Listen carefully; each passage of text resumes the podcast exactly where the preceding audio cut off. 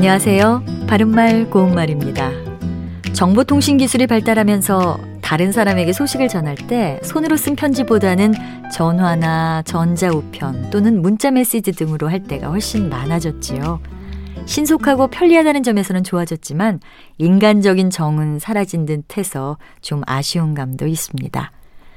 글을 쓸 때 생각나는 대로 막힘없이 한 번에 쭉 써 내려갈 때도 있지만 여러 번 생각하고 쓴 내용을 고치고 다듬고 하면서 글을 완성할 때가 더 많은 것 같습니다.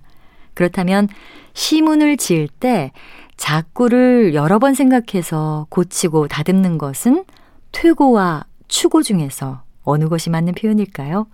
이때는 밀퇴자와 두드릴 고자로 이뤄진 퇴고가 맞습니다.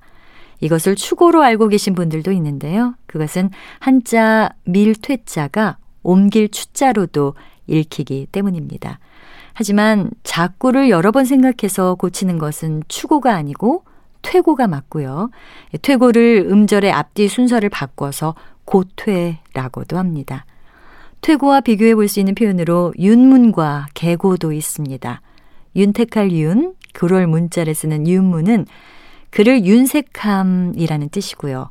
고칠 개, 볕집 고자를 쓰는 개고는 원고를 고쳤음, 또는 고쳐 쓴 원고를 뜻합니다. 예를 들어 국문학자들의 윤문을 거쳐 완성된 저서라든지 그는 주요 논저의 계고에 착수했다 이렇게 쓸 수 있습니다.